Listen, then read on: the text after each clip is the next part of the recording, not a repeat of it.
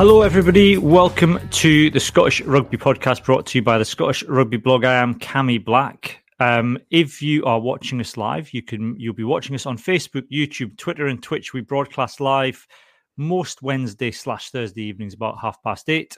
Um, if you go to one of our various social media cha- media channels, you can normally find out on there when we plan to put one of these out. But don't worry if you miss the live broadcast, you can watch back later, or you can download an audio version on any of your podcast apps like Apple Podcasts. I nearly said iTunes. I don't think iTunes is a thing anymore. I'm old. I can't keep up with all the different words. We're on Spotify as well, um, and other podcast apps. Um, joining me this evening, we have Georgian front row, John Anderson. Good evening, John. Anderson, Anderson Ishvili, uh, I think you pronounce my new name. Uh, yes, good, pleasure to be here as always, Gary. How are you?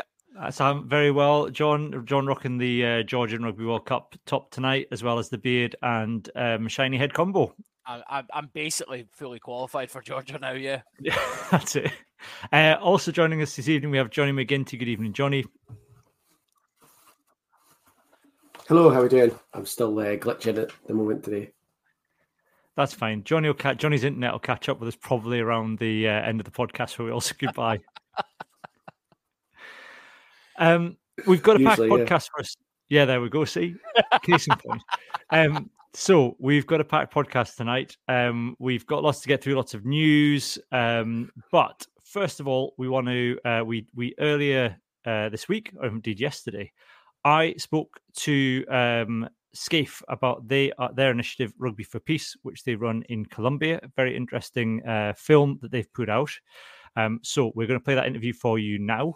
Hello, everybody. I'm joined by Mark Camburn and James Cave uh, to talk a little bit about their documentary Rugby for Peace. But first, because um, when we have guests on the podcast, we always have a standard question we like to open with. Um, Mark, I'm going to start with you. Um, what club socks would you wear if you were selected for the Barbarians? Hi, Cammy. Thanks very much. Uh, so for me, I'd have to go for two socks if I if I ever got that opportunity. I would um, have my North Berwick Rugby Club socks, uh, and then on the other leg, I would go for my Santa Cruz Rugby Club, which was my club for twelve odd years when I played in Bolivia. That would be my, my other my other socks that I'd have to wear. Yeah, very exotic socks, Mark. What about you, James? um, well, I mean, as you can probably hear from my accent, I'm from from the north of England, so I'll be wearing some socks from down down in Lancashire. Um, probably for Fylde Rugby Club, which is the local club uh, just near where I grew up. So uh, uh, just the one sock for me. Very good. All right. I think we we allow you two of the same, James. I think wouldn't, wouldn't, be so cruel. Um, so, um, guys, you, have been you've kind of produced this film, um, Rugby for Peace.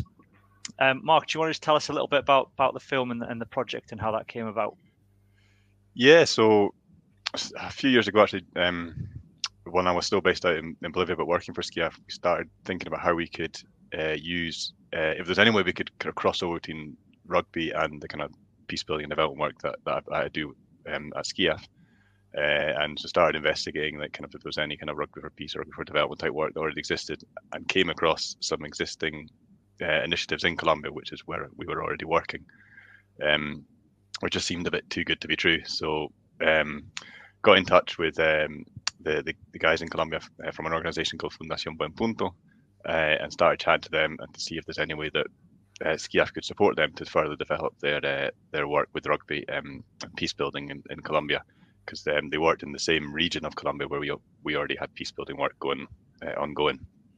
So that's kind of so it came about really kind of me bringing together my kind of my, my passion for rugby and my work and trying to see if they, we could find like a kind of nexus in the middle of that. Um, had a very yeah, SCIAF was very supportive of the idea. We managed to start with a small pilot project, um, a sort of one year project to kind of see how that how that would go, um, and it kind of just went from strength from strength to strength um, from that uh, kind of start. Uh, and then in terms of the film, I started chatting to, to James and some other of the her kind of colleagues in, in SCIAF about the project, and obviously it's very different to the work that we usually do in SCIAF. Uh, and James got very excited by it and thought well, we need to we need to get some, some of this on, on camera and see what it looks like. Um, uh, I think initially we thought about doing like just a, a wee uh, a wee kind of I don't know five minute feature on it, but it, it, it grew legs and arms and became this big uh, feature film that, that we've now produced. And, and, James, for you as the, as the filmmaker, kind of how um, how did that evolve for you? What, did, was it kind of as, as Mark said, you know, a fat kind of quick five minute piece. But what was it when you got in to start filming that it kind of became that there was more of a story there to tell, or, or was it the initial idea kind of planted a seed? Well, yeah, I mean, I, I joined SCIAF now about two and a half years ago, and it was sort of the tail end of the of the lockdown when I arrived, and um, I was obviously getting to know the organisation, and this rugby project just really stood out as something that was incredibly innovative, but also just really kind of inspiring the thought of you know kids on the beach playing rugby, um, and, and, so like Mark says, we initially thought, well, let's go and just um, see if we can grab um, enough material for a short five-minute documentary, and so we engaged uh, some local filmmakers um, in and around Choco to go and, and, and visit the, the, the project. Um, and, and, they were there for about a week uh, in length. And when they got back in touch, they sent, you know, like hours and hours and hours of footage, and it was it was just amazing. It was so it was so beautifully shot. Um, the interviews were really powerful and sort of covered a whole range of you know obviously some of the challenges that people face every day uh, with with the armed conflict around them, the sort of the effects of the pandemic, and also living on the front line of the of, of the climate crisis.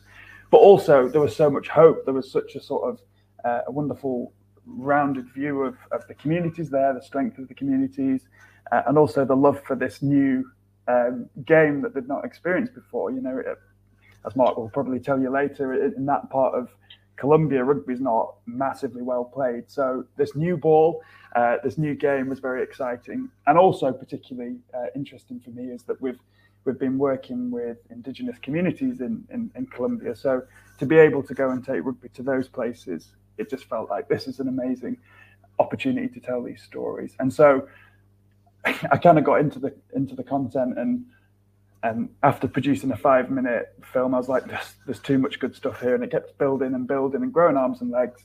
And, um, and the documentary eventually emerged about six months uh, later. Um, but with the support of lots of, of, people, both over in Colombia, the partners who helped, um, you know, with the filming, but also um, some local musicians here in Scotland, some local designers, and and I think the product that came out at the end, I think, gives a really lovely, rounded view of, of life over there. And, and Mark, it's it's an interesting kind of choice, Colombia. I think until I'd kind of read up about the film and, and the thinking behind it, I hadn't. I think I had quite appreciated kind of the conflict that had gone on in Colombia for, for 50 years, and, and you know, with the peace accords only being signed in, in 2016, I think most people's experience, maybe in, in the UK and, and in other countries, is of you think of Colombia, you think of you know the kind of American 80s and 90s films about you know the FBI and DEA agents going in and dealing with kind of mm-hmm. drugs, and then that that conflict isn't something that was particularly well known about. So I suppose it, that, what was the reason in going into Colombia in, in particular? Is is was it the kind of after effects of, of that conflict? Um, yeah, so so actually, Cammy, the conflict in Colombia is, is ongoing. Um, so it's been going on for over over sixty years now. The, there was a peace accord signed um, back in 2016 with one of the guerrilla groups with the FARC, um, which is the largest guerrilla group, but there are other uh, armed uh, groups in Colombia still operating. So you have a group called the ELN, which is another uh, large guerrilla group, um, still active and currently in peace negotiations with the government. Um, and you have paramilitary um, groups as well, um, and you have all sorts of um, uh, things linked up, linked into the drugs trade, into arms trafficking, and illegal mining that kind of keeps fueling the conflict, and it's particularly prevalent in rural areas in Colombia. Um, so we've been working in Colombia since the, the 1980s, um, and peace has been a main focus of our work in Colombia since then. Um, and so um, uh, we've been working in this region in, in Choco, in this part of Colombia, we've been working there since 2006, working on peace building, working with lo- local leaders, with local communities affected by conflict, working on their, their kind of right to access land, the right to, to define how their land's used, the, um, their ability to stand up and speak out without feeling under threat. So peace building is a real kind of central focus of our work in Colombia and in that region. Um, and so uh, when this kind of idea came about that we might be able to work with a slightly different focus to peace building, bringing in sport and seeing how sport can be used to kind of work on peace building and work on those same kind of peace building ideas and values, but maybe with a younger age group and kind of trying to get those ideas in from a very young age through a kind of a, something that's quite fun and, and, and, and new and innovative, innovative for the for, for people there it just seemed like a perfect fit to, to kind of start doing this in, in this work in Colombia. And, and what's the reception to rugby in particular? Because I know in like Uruguay and Argentina and other parts of South America, it's traditionally been a very kind of linked to private schools and, and, and maybe kind of the, the richer elements of society. So how is it? How is that been received? Is it the fact that it's just not known at all that, that there is no kind of prejudice that comes with it, or or, or has that yeah. been challenging? I mean, uh, rugby has um has a certain history in Colombia, but um, more in kind of uh, Bogota and Medellin and the kind of bigger urban areas. Um, I would say rugby is, I think Colombia is probably one of the fastest growing rugby countries at the moment in South America. It's really, really developing fast. But in the Choco region, there was there was no rugby. It's the only part of Colombia where, uh, until the sort of project came along, uh, there was no rugby in, in that that department in Colombia. So for everyone there, it's a completely new sport. Um, never heard of it, never never played it, don't know what it's about. Um, so in that sense, they're completely open to, to kind of just getting involved, and that there's no there's no prejudice, there's, nothing, there's no baggage that comes with it, and that's one of the the advantages of using rugby in this area because we could use another sport like football, for example, uh, and in fact, the methodology we use comes out of a methodology called football for peace. And so we could have gone in with football, but football is a sport that everyone knows there, and everyone already has all their kind of their kind of uh, baggage in terms of which club they support and those kind of, as you know, those kind of rivalries that kind of build out of that. So going in with a fourth new to everyone, it, you kind of gets rid of all those kind of those existing rivalries that might exist.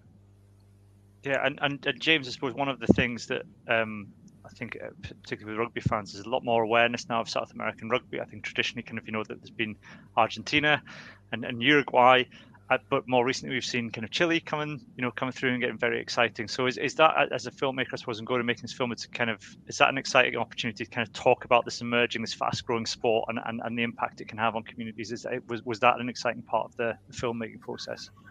Um, well, I think a bit like I said earlier, I suppose that it, it because it was quite new for a lot of the communities, that was really exciting to kind of capture their initial reactions to this to this new sport that had come to their communities and and how it was it was bringing disparate parts of the whole region together. So I suppose um, I, I, can probably only comment on that side of things in terms of of um, of how rugby has, has, helped that region. But I suppose as a, a, the wider perspective, Mark. I mean, Mark once played for the Bolivian rugby team, so he's probably got a better angle on on, on, on the region in general. Yeah, I suppose res- residency works two ways, Mark. I guess. yeah, does indeed. But yeah, um, I was actually going to add on to that from what James was saying. That the kind of the fast growing part of rugby in Colombia is also women's rugby and been really developing. And um, I don't know if you remember back to last year, Cammy, um, the, the Scottish women's team actually played Colombia in the final playoff to get to the World Cup. So you can really see how much rugby is growing in Colombia that they were like one step away from getting to the getting to the women's World Cup. Um, but that's something that we kind of want that we want to tap into. So the project is really trying to focus on getting as many girls involved as possible. Um, so originally we'd, we'd set quite low targets in terms of because we weren't sure what would be possible in terms of getting girls involved, but as again, as there's no baggage with the sport, just, everyone just sees it as like a new sport for everybody to get involved in. So we're getting very close to 50-50 participation, girls and boys, um, and that we see that's a really positive angle. And the, we have been working with the the Colombian Rugby Federation, so they're obviously aware of the project, aware of the film. They um, really enjoyed the film, and they're really keen on that angle as well of how we can kind of push um, girls' involvement and, and women's involvement in the rugby. And I suppose as well, a, a great thing as well, just to add quickly to that, is the, the project is obviously free for any of the participants to go and join in and we follow the story of one girl in a, an indigenous community who had, had been part of a football club through her school previously, but suddenly the costs for kit and for equipment had meant that she couldn't continue doing that. But Rugby for Peace coming in meant that you know she could she could start playing sport again, and, and, and the balls were provided and the training kits were provided um, through the SCIAF project. So the barriers are really low, uh, and and not just women and girls as well. People with disabilities um, joined in as well with the project. So it's a really sort of um, it's a great sort of community project because you've got people of all ages as, as well, you know, young young children up to sort of young adults. So um, it, it, that's a, a, huge benefit, I think, of the of the work. And and in terms of uh, we've we've kind of covered the history of rugby in this country on this podcast before, and, and I think when one of the reasons rugby took off, particularly in kind of Scotland and England, is there were very similar kind of pastimes. You know, ball games where you'd have whole towns kind of going and passing the ball around between shops and, and in high streets. What was there anything kind of similar to rugby that you could kind of point at, or is this a, like a completely new concept, Mark, altogether to them? Uh, I think in that region it's completely new. I don't think there's. Um, I, I know like we've been invited into indigenous communities and they have their own indigenous games, but I don't think there's any kind of real similarity between those kind of indigenous games and, and rugby. Um, but obviously, like yeah, team sports is, is I mean, footballs are really really important in Colombia, and so every every, village you go to in Colombia, there'll be a football pitch of you know.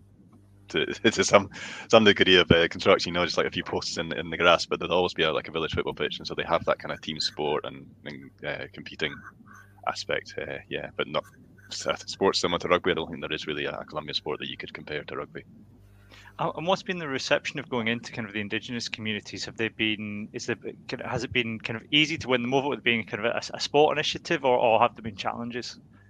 Yeah, so I thought that would be really challenging, and I think we, we talk about this a bit in the film that we, we thought it was going to be really challenging to get into indigenous communities. Um, they are quite um, they kind of keep themselves to themselves. It's not always easy to gain access. You have to ask for permission before you go and work in an indigenous community. They kind of allow you to come in. They can often be quite isolated from other communities, so it's not not easy to reach them. So I wasn't sure whether we'd get into indigenous communities where we'd be able to work there or not, but they've proved to be really, really open to it. Um, I think the the team on the ground in, in Colombia have been very good at kind of speaking to their leaders, um, kind of going through the right channels so that the, the kind of the, the path, pathways are open for them to come in and then I've just shown how, how inclusive the, the sport is, how they're getting everyone involved, how, how it's free to participate in as well.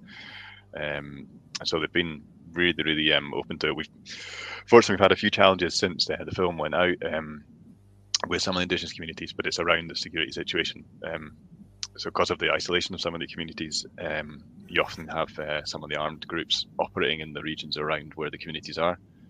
Um, so, we had a, a situation last year where we had to stop some of the some of the activities in some of the communities because there was um, uh, armed acti- activities going on in those areas, and it wasn't safe for people to come in. And it was the communities themselves that, that got in touch with our, our staff on the ground and said, it's not safe just now to come in. We have to, we have to stop activities for just now. So we're working to see how we can overcome those those issues because obviously those are the communities where we want to be working because they're obviously where they have the real issues with conflict. But we have to look after the, the safety of the of the, the staff who are delivering the, the project. And, and is that are you able to kind of work with the groups operating in the area, or is that something you have to just completely step back from? Is it are you mm. able to kind of go in there and explain what you do? You know, I guess be a distrust not just of kind of sport, but maybe kind of cameras going into an area as well yeah, we have to be completely neutral, so not take any sides. Um, uh, and we have to be very transparent in terms of what we're doing. So making sure that the, the leaders within the community and therefore potentially people who are listening and watching who are linked to the armed groups are aware of what we're doing and what the project is and see that it's not a threat to anybody, that it's just it's coming in to work with the with the with the children and young people in the community. But yeah, it's just a, a case of being very open, very transparent. Um, as of working directly with them with the armed groups, not we, we, we wouldn't do that. Yeah, and and James, how can people how can people get involved? How can people kind of find the film? Yeah, so um, lots of ways to get involved. Um, obviously, to, to watch the film, um, if you, you head over to the, the website, so sciaf.org.uk forward slash rugby for peace, uh, and the film has now gone publicly available, so you can watch it there uh, from the website. Um, obviously, if, if that inspires you to continue supporting the work that we're doing over in Colombia, um, there's a, a, donation page at sciaf.org.uk forward slash rugby. Uh, and so any any contribution there will help obviously continue um, with, with, staffing costs, with rugby kit, with rugby balls, and, and obviously making sure that we can continue to reach these um, remote communities. And then obviously with Christmas approaching, um, we have also um, brought out a series of ethical gifts for uh, for Christmas time, and you can buy um, the gift of rugby initiatives, which uh, again is a nice way of sort of keeping rugby in mind at Christmas time. So um, yeah, I hope I hope people enjoy the film and like do please get in touch with with SCIAF if you've enjoyed it, and if you'd be interested in showing the film as well, maybe at your rugby club or. Uh, you know any group that you're involved with. If you if you if you drop an email to get involved at sciaf.org.uk, our community team can help with uh, preparing a wee screening. Um, so yeah, we just want people to watch it and enjoy it. Fantastic. We'll, we'll make sure all those links are on our on, on the website scottishrugbyblog.co.uk as well, so people can get access to them. Um, Mark, is there, are there plans to kind of expand this to other countries then after this? Yeah, so our, our kind of long term goal is to do that. Um, I think at, at, this stage, what we want to do is grow it more in Colombia. Um, so we we've just started a new three year project with our local partner Fundación Buen Punto, who I should have said are all they're all ex rugby players who, who run this organization. So they're ex Colombian rugby players who are who are helping us run this project in Colombia. Um, so our plan with them is to to try and grow the project in Colombia first, and then we'd look to, to take it to other countries as well. Um, SCIAF works in uh, eight countries across the world. Uh, a number of them are affected by conflict, so we'd really like to to to grow the project to, to some of those other countries where we work. So maybe DRC, uh, South Sudan, Ethiopia, countries that have had a, history of, of conflict, a recent history of conflict. Um, but it's really important for us that we find the right local partners to, to, to, to run the project through because we don't, SCIAF doesn't have any uh, SCIAF staff on the ground in any of these countries. We only work through local organisations. So um, we need to we would need to find the right organisations who we could work with to be able to then run these these type of projects. Important also to mention that it doesn't have to be rugby. Obviously, rugby is our, our hook just now, but it could be other sports as well. The methodology can be applied, as I've said, to football and to other sports. Um, uh, so that might be a way into other countries as well. They might be able to do it with, with different sports. So maybe there'll be like a hockey for peace um, sequel. You know, who knows? Yeah, yeah. I know. I was going to well say, I don't think that quite maybe not quite the uh, climate for curling for peace. not where we work. no, we might be kind of uh, limit limits on how far we can uh, push some Scottish sports. Well, listen, Mark and James, thank you very much for joining us. It's been really interesting. As we said, we'll make sure all the links to the to the film and, and to, to, to SCIAF are all on the blog. And thank you very much for joining us. Thank you so much, Cam. I really appreciate your support. And yeah, please do get in touch with us if anyone wants more information about the film or would like to do a screening. We'd be delighted to, to come and, and, and share the film with you. Thanks right. so much. Thanks. So that's Rugby for Peace. Um, if you want to know more, if you go to the blog, scottishrugbyblog.co.uk, uh, find the, the link for this podcast. Um, we've got all the links to the film. You can watch the film on there. Get in touch with the guys, um, and there's a link to the shop as well. There'll be a link to the shop uh, as well, uh, where you can buy the gift of rugby for Christmas. But remember, like a puppy, rugby is not just for Christmas, or just the Six Nations or the Autumn Test. It is it is for for for life as well. But yeah, a really really interesting initiative, really interesting film as well. Um, that you can watch for free. And as as they said there, if you have a rugby club or a social club or anything, then you want to show the film there and, and, make a bit of a night of it, um, spread the word, then get in touch and they'll happily come along and run that for you. One of the things they touched upon there, and this here's how we're going to seamlessly link in the next bit, was um, professional. This I know. Uh, the growth of women's rugby in Colombia, much like the growth of women's rugby in Scotland. Oof, did you see? Can't see the so with that at all. I know. Um, so big news this week in Scotland. We now have I'm not going to say two pro teams because they're not, but we baby steps, everyone.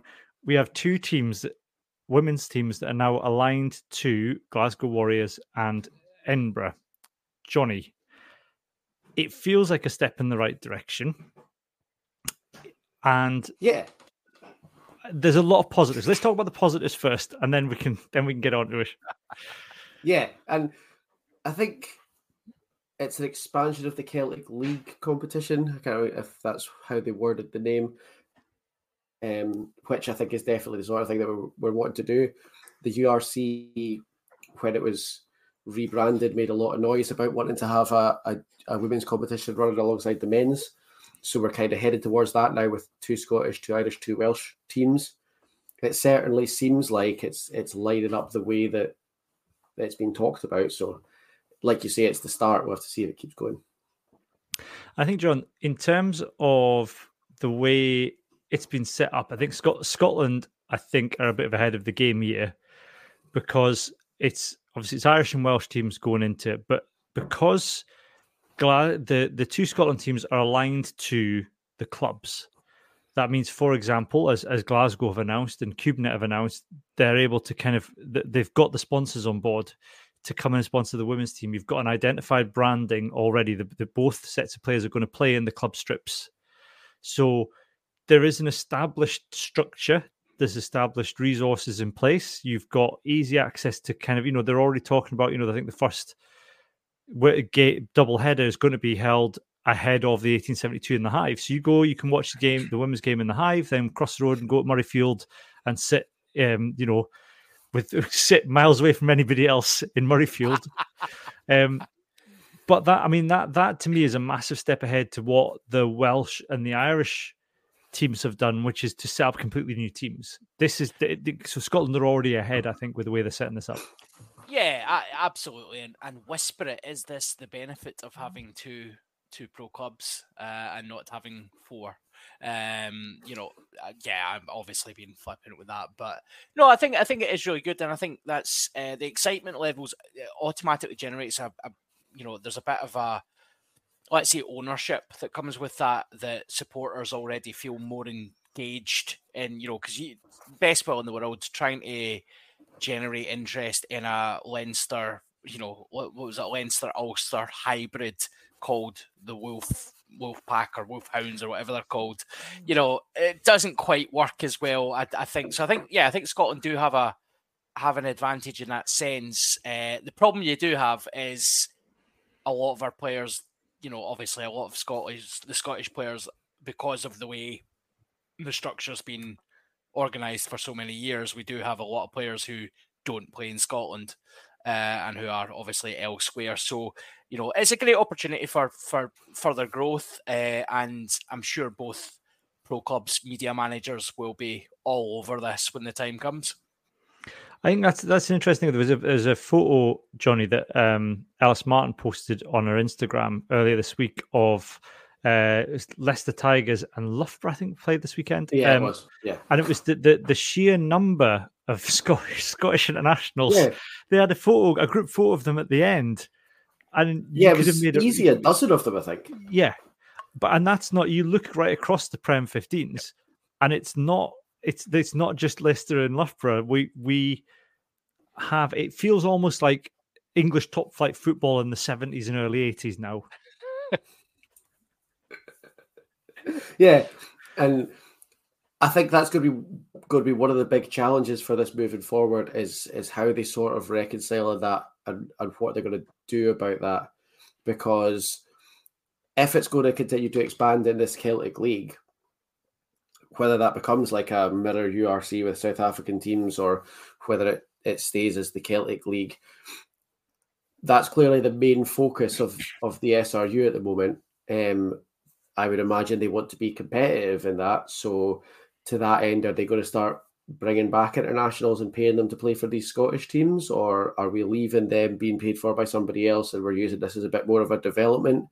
In which case, again, you know, with the best will in the world, that's a difficult thing even for existing Glasgow Edinburgh fans to get behind. If you're saying we've got this Glasgow women's team or this Edinburgh women's team, but we're not going to pay for any contracts to get any of our international players, it's it's harder to root for and it doesn't give you that opportunity to see your international stars week in week out. So i think they kind of have to decide what the plan is and how they're going to overcome that. Yeah i mean i i, mean some of the names as well we've got it was the wolfhounds and clovers. The clovers yeah. For the irish name clovers is a terrible name. Oh it's Awful. absolutely horrendous. Wolfhounds I'm, I'm on with. Then you've got brighton thunder and Qualia Qualia Lightning. I don't know how you say. How do you do? How do you make the the G and the W? Absolutely sound? no idea, but I can tell you that Rhiannon Garth Jones will be shouting at her headphones yeah. right now, telling let's you exactly find, how you find, make Let's find way. numerous ways to mispronounce this. Qualia Qualia Lightning. Gwilyn. Uh, Gwilyn, Gwylia, Gwylia, let's call it Gwylia, Gwylia Lightning. Let's, let, us call it Jeff, Jeff Lightning. These sound, both the Welsh names I said sound like second-rate Game of Thrones characters earlier in the week or or which went down really well with all our Welsh friends. That was you'd imagine. Yeah. It did, yeah. Characters in Cars, the Cars franchise, and then the two. And if you look at if you look at the way that they've branded the Welsh teams, all they've done is they've nicked. They've obviously like contracted the Glasgow Warriors um, logo designer and just got said, "We want this, but in different colours." because it's just the Glasgow. But but the I mean, but but Craig, we're talking about we're talking about the new um, women's teams aligned to Glasgow and Edinburgh. We've moved on to the other, the Welsh and the Irish teams. We, we were just kind of covering how, you know, eh, Scotland are, are a step ahead because their teams are aligned to to existing teams, so that that that gives us a, a step ahead. But there must be some investment definitely in in Wales because they've managed to spend some money on branding. Oh, there's bound to be, isn't there? Isn't there? Yeah. Hopefully.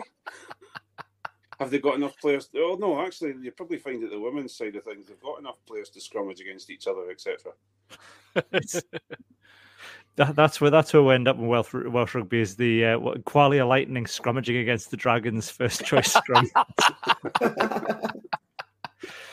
but Craig, I mean, how how exciting is this for you? This this announcement we've got two not pro teams. We'll come on to that in a moment. We're doing the positives first. We've got two teams aligned to the pro teams. Yeah, it's for me. It's it's it's it's so it's exciting for me because we're getting hopefully two pro teams or two aligned pro teams who eventually will become pro teams. Hopefully, um, it's it's advancing um, sort of the top end of women's rugby so that we have the knock on effect that more women and girls will get the chance to play rugby and, and see rugby and, and, and hopefully then align themselves to to a team, you know, or or I was going to say professional team, but you understand what I mean. Um, the only issue we have is how is that going to affect the Premiership teams, um, and and that's my concern. And I certainly um, I've had a couple of people message me on on on X or Twitter, if you want you want to call it, um, uh, to say that they're concerned about the. Uh, uh, the women's teams that the you know the, the, the Premiership and National One teams or whatever they're called now.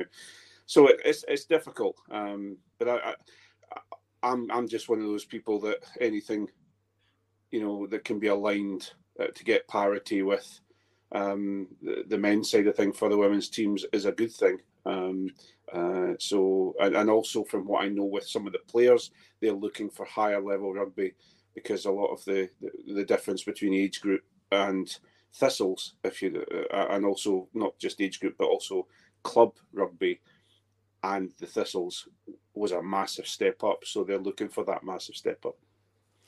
I think the one thing that is like at the minute, I think Doug Struth has said, John, that the you know the you know, let's see where this goes. It may end up in semi-professional rugby. I think it, it's kind of disappointing that that's the aspiration, and that the aspiration isn't now. This will become. We'll end up with two pro teams here. We will end up with two professional women's team. But this is and this is this this is the path we're on to deliver that. What we're getting is, I mean, Al Kellock's statement put pretty much put the SRU at the very bottom of the list of people he thanked for setting this up. so, just classic Al Kellock. But the um, I think it's it's this. I think you know this is great. It's fantastic. I think it's great. It's aligned the thing. I think the disappointing thing is we don't. There is no kind of pathway, not pathway for players, but pathway for the SRU to say right. Our aspirations in three years, we will have two fully professional women's squads aligned to Glasgow and Edinburgh. Yeah, I think I think you're absolutely right. That it is definitely the most disappointing bit of it, and you know, best we know the SRU are normally quite I'm not going to say good. They're they're quite good at saying nothing, right? And in this instance, it's actually it would have been in their interests to say nothing, to to to go, yeah. So they're aligned to these clubs and almost let the fans fill in the blanks in their heads and go, well, if they're playing for Glasgow Warriors of Edinburgh, then they're definitely going to be professional at some point, point, hundred percent, and just let the fans do the work for them. But instead, they've, you know, they've almost it's been like, okay, so here's here's here's some good news for you, but we don't want you getting carried away with this. No, no, because you know, really, we know this isn't going to work, and it just smacks of that typical attitude to women's rugby that the SRU have shown a lot through this process, and it's yeah, it's not it's not very good. It's like how how do you how do you manage to get this wrong yet again when it is right? You know, it's just uh. I suppose the, the worry for me, Craig, is that we we're back where men's rugby was kind of at the turn of professionalism, and you know, I, I am not expecting somebody to wave, shake a magic money tree, or you know, in the SRU got back garden and, and get a load of money to start paying people. But at the same time, we know that paying players means they can focus solely on their rugby and developing as players and playing for those teams and making those teams a success. And the risk is that if there isn't a plan to get them from, you know, where we are now to fully professionals, we get left behind. We're already way behind France and England, but there's a chance here that we, you know, all of a sudden Ireland take some of this, the men in charge of Irish rugby taking interest in this. Wales are already kind of, you know, have already kind of cleared the dead wood in, in their organisation to get this move, move moving ahead there is a risk that if there isn't a plan, we get left behind. Uh, yeah, yeah. Um, well, first things first. For, uh, from what I've been told and I've heard, um, Ireland's side of things is an absolute bin fire at the moment. So um, we'll, we'll we'll we'll have to wait and see how that all comes together.